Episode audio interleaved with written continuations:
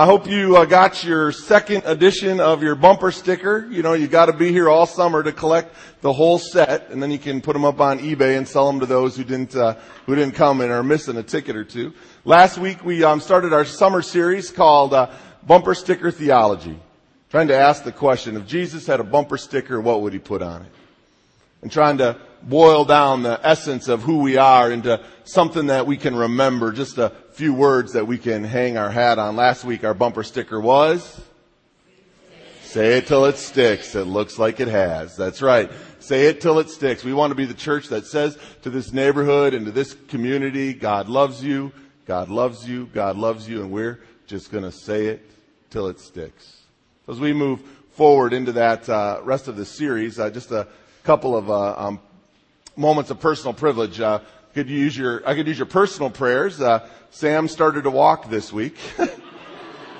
Wow, that was, you know, you push your kids to walk, and then as soon as they do, you go, what were we thinking? You know, so it's a whole new adventure at the Nelson house with a 3-year-old and a 1-year-old who is on the move. That's right. I just want to bring you a report. One of the things I'm hoping to do this summer is to get a chance to get out and meet some of the elders of the congregation. And elders in the Christian church has nothing to do with age. It's a term of honor. If you're an elder of the congregation, it's somebody who's paid their dues, who's helped build the church. And this week I had the privilege of sitting in the living room and sharing Holy Communion with Evelyn Berry. Evelyn Berry, 92 years old, joined this Aldersgate congregation in 1941. And it was wonderful to hear her stories about. And she loves the parish visitor. She's waiting. She wants to know when Lois is coming back to see her. Evelyn's agreed to do something for us. She's going to be our prayer warrior. I'm going to call her every couple of weeks with some of the prayer concerns of the church. And she said, I don't know if I can get here every Sunday, but I'll sure pray for you. So I want you to know the elders of this congregation are holding us in prayer even as we meet here together this morning. And if there's any of the elders of our congregation that I don't know that you want me to make sure that I get a chance to see, would you just tug on the preacher's robe and say, Preacher, make sure you go visit this person. You need to hear their story. Our word this morning comes from, let's see if I get this right today. Oh, look at that. Our word this morning comes from Luke, the 4th chapter, beginning with the 14th verse. Hear God's word for you this morning. Jesus returned to Galilee in the power of the Spirit, and news about him spread throughout the whole countryside. He taught in their synagogues, and everyone praised him. He went to Nazareth, where he had been brought up, and on the Sabbath day he went to the synagogue, as was his custom, and he stood up to read. The scroll of the prophet Isaiah was handed to him. Unrolling it, he found the place where it was written, The Spirit of the Lord is upon me, because he has anointed me to preach good news to the poor. He has sent me to proclaim freedom to the prisoners and recovery of sight to the blind, to release the oppressed, to proclaim the year of the Lord's favor. Then Jesus rolled up the scroll, gave it back to the attendant, and sat down. The eyes of everyone in the synagogue were upon him, and he began by saying to them, Today, this scripture is fulfilled in your hearing. All the people in the synagogue were furious when they heard this. They got up. They drove him out of town. They took him to the brow of a hill upon which the town was built in order to throw him down the cliff. But he walked right through the crowd and went on his way. Brother John, would you help prepare us for God's word this morning?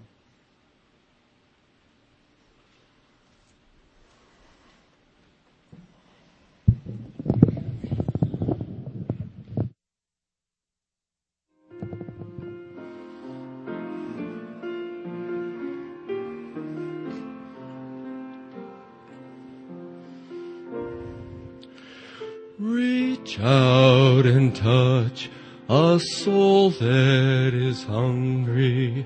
Reach out and touch a spirit in despair.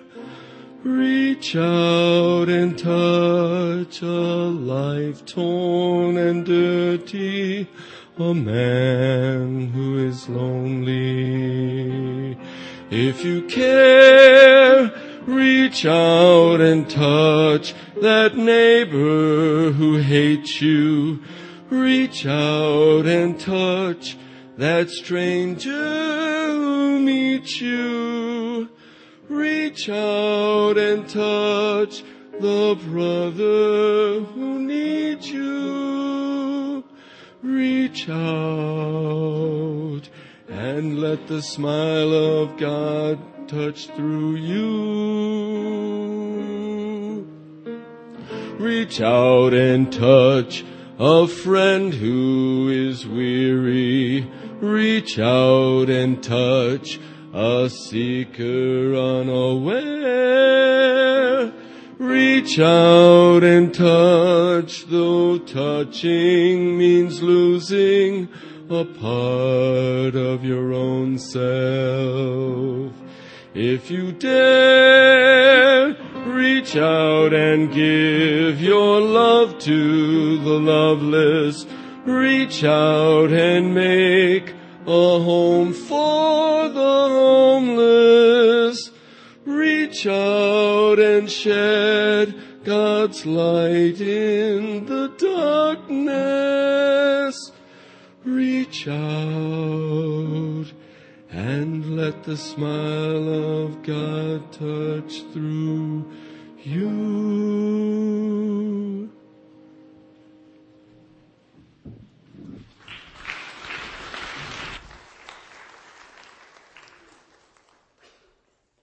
A story.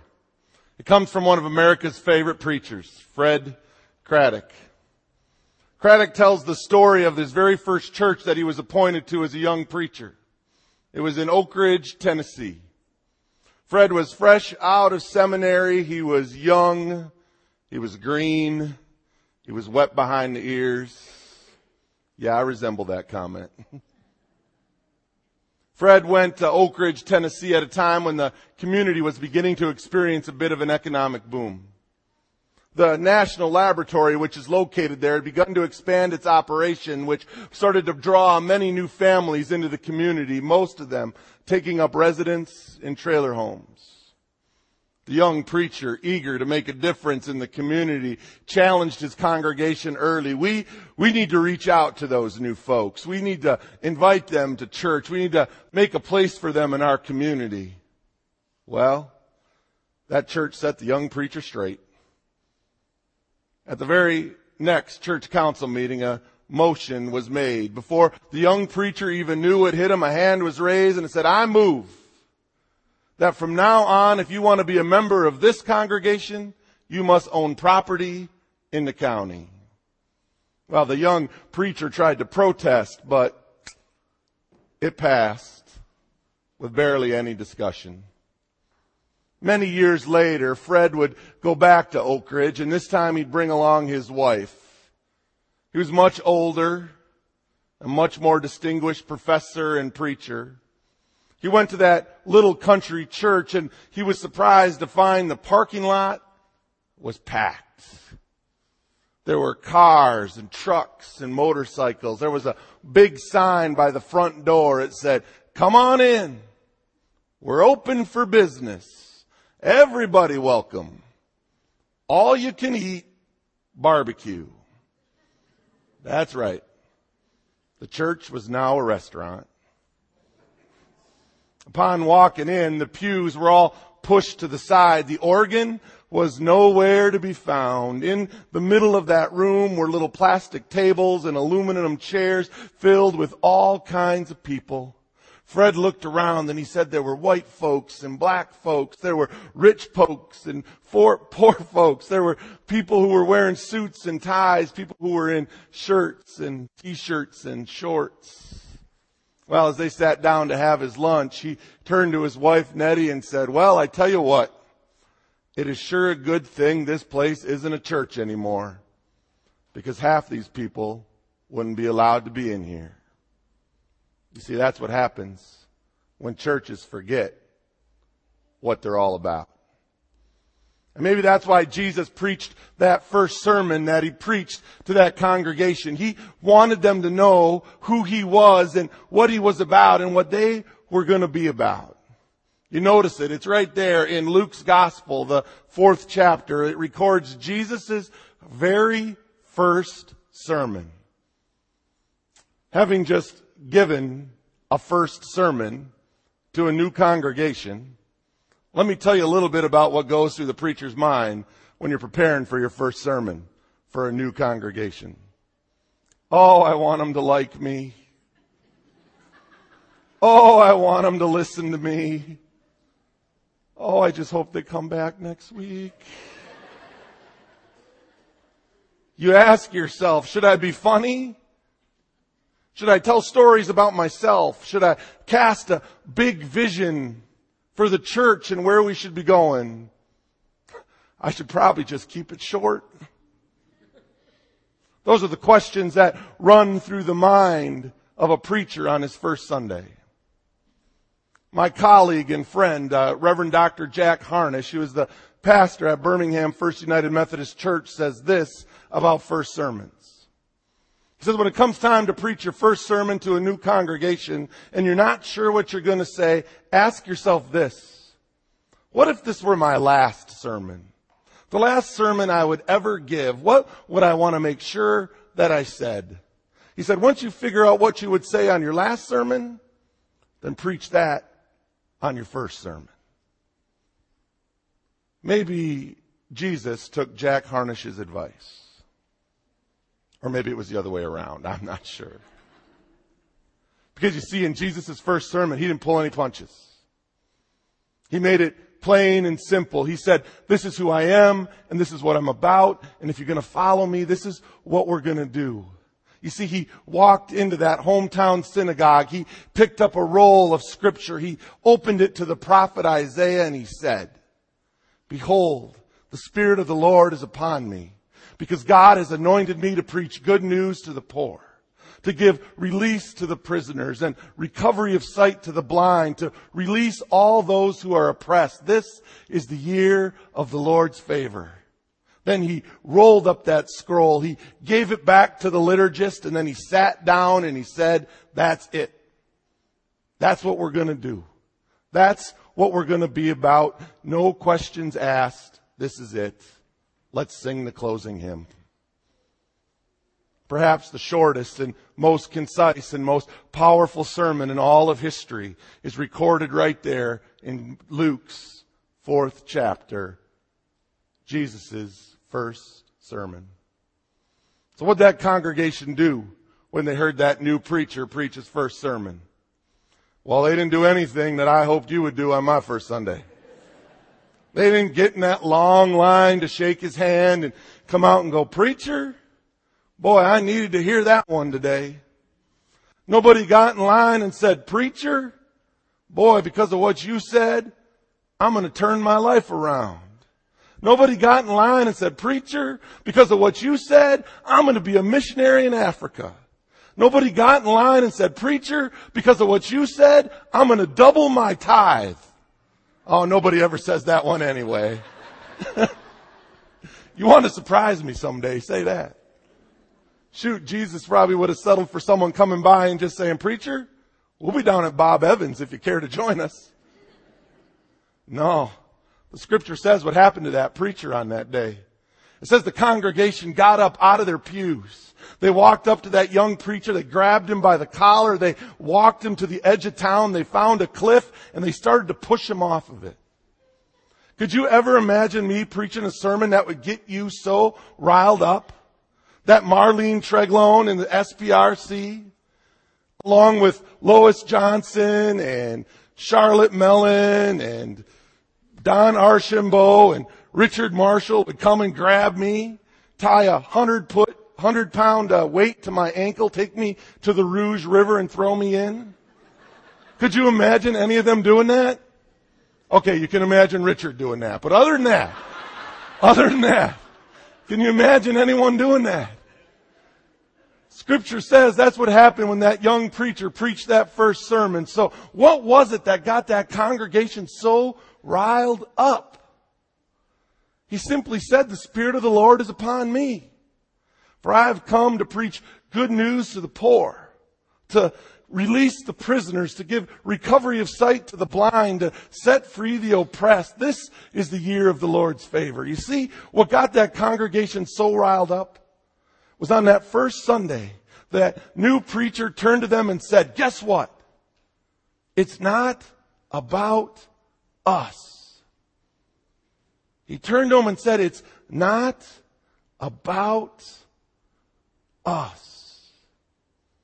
It's not about us. Do you ever have a friend that it's always all about them? Someone's shaking their head out there. You know, you have that friend, right? That it's always about them.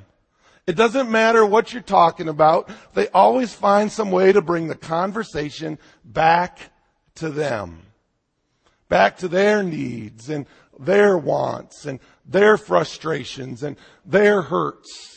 You know, they're the me kind of people, the enough about me, what do you think about me kind of people.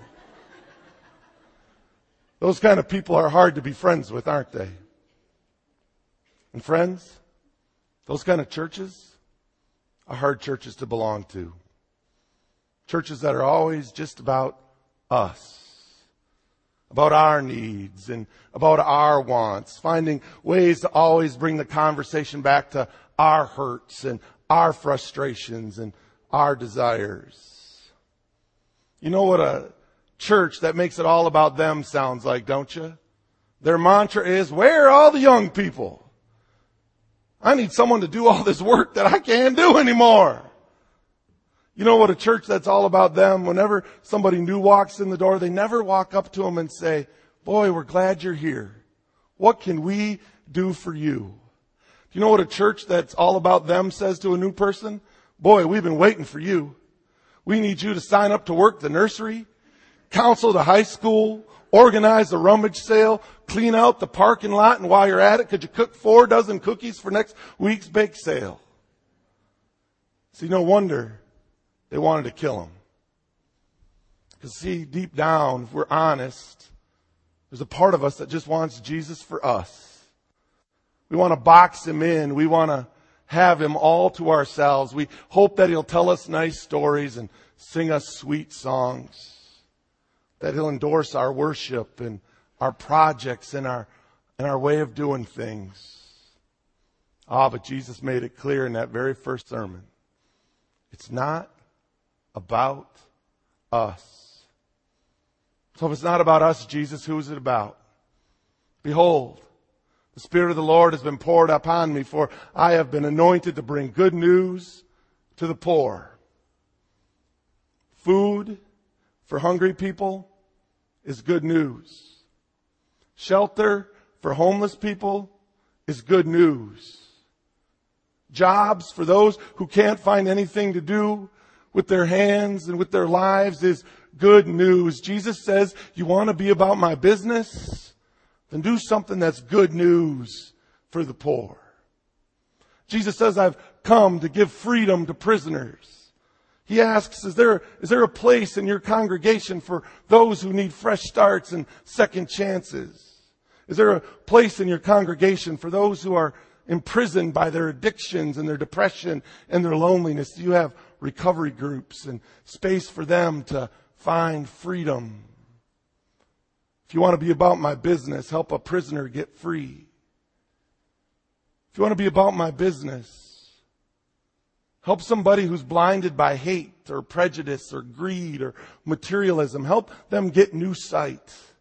Help them see what really matters in life and what's really important. If you want to be about my business, then release the oppressed. Pay attention to the single moms and the widows in your midst. Help men who are shackled by the sense that their life is only about their work find true meaning. Help teenagers get free from a life of meaningless sex and empty and risky behavior. Set the oppressed free. Make your church about the year of the Lord's favor. Jesus says, if you want to be about my business, it can never just be about us.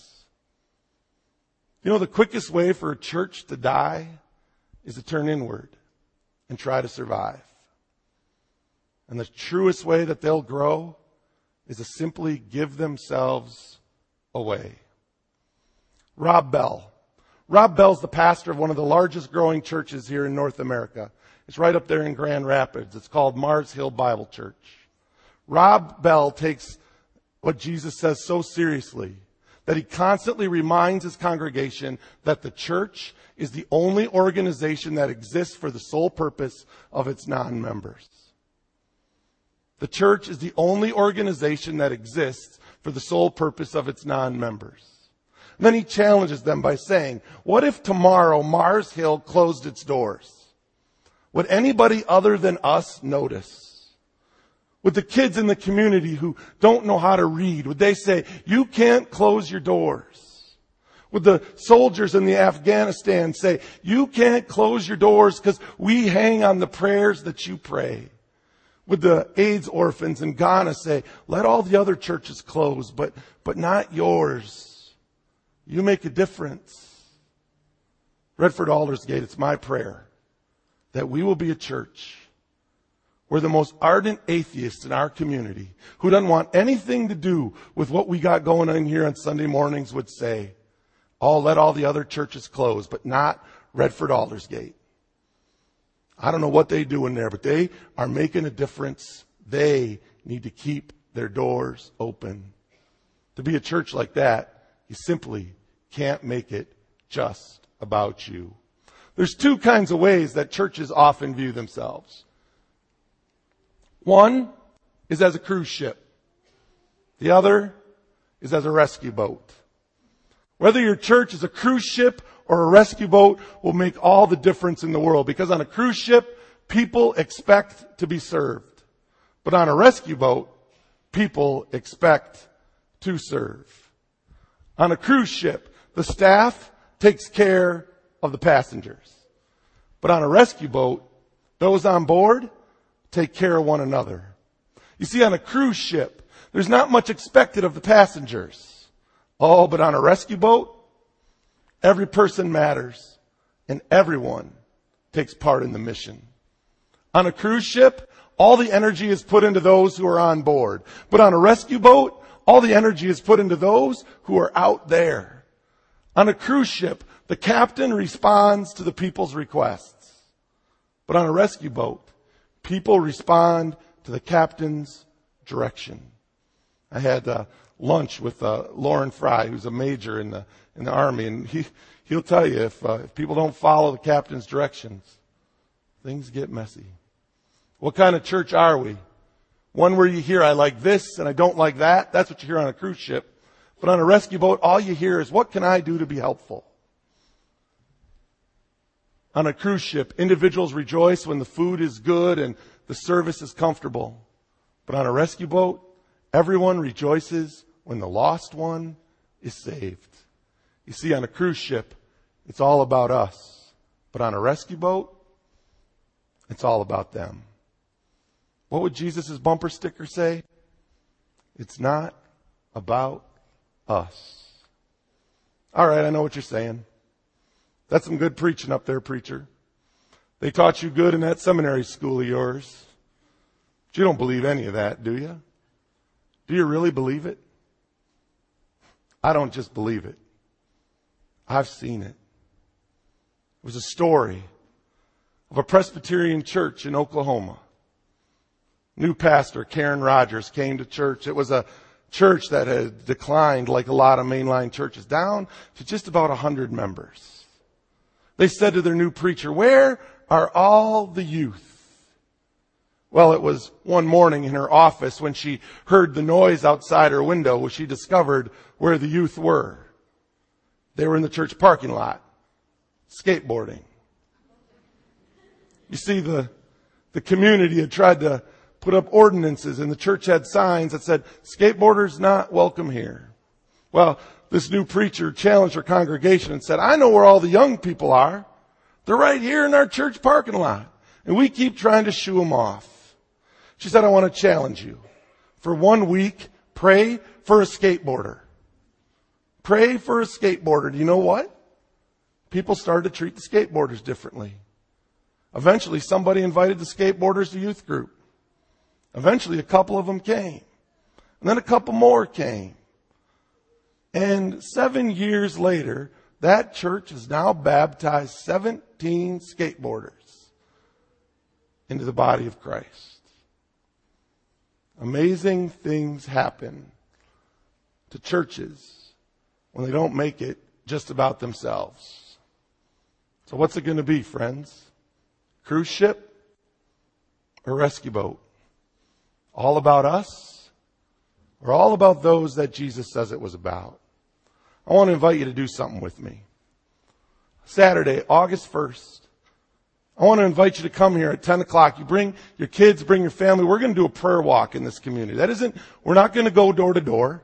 We're just going to meet here at 10 o'clock and we're going to pray for this community. And then we're just going to divide up into groups of 2 and 3. And we're just going to walk through the community, asking God to show us the community like He sees it. To have a heart for the kids in this community, to say, next year, we want all the kids in this neighborhood to come to our VBS, to pray for those homes and for those families. I believe if we get out into the streets, if we don't make it just about us and we make it about them, oh, amazing things will happen. Please come and join me. And if it's just me and John Bruce, we'll walk the streets ourselves. Right, John? That's right. But we want some more, so come and join us. Friends, thank you. It's been good to be with you this morning.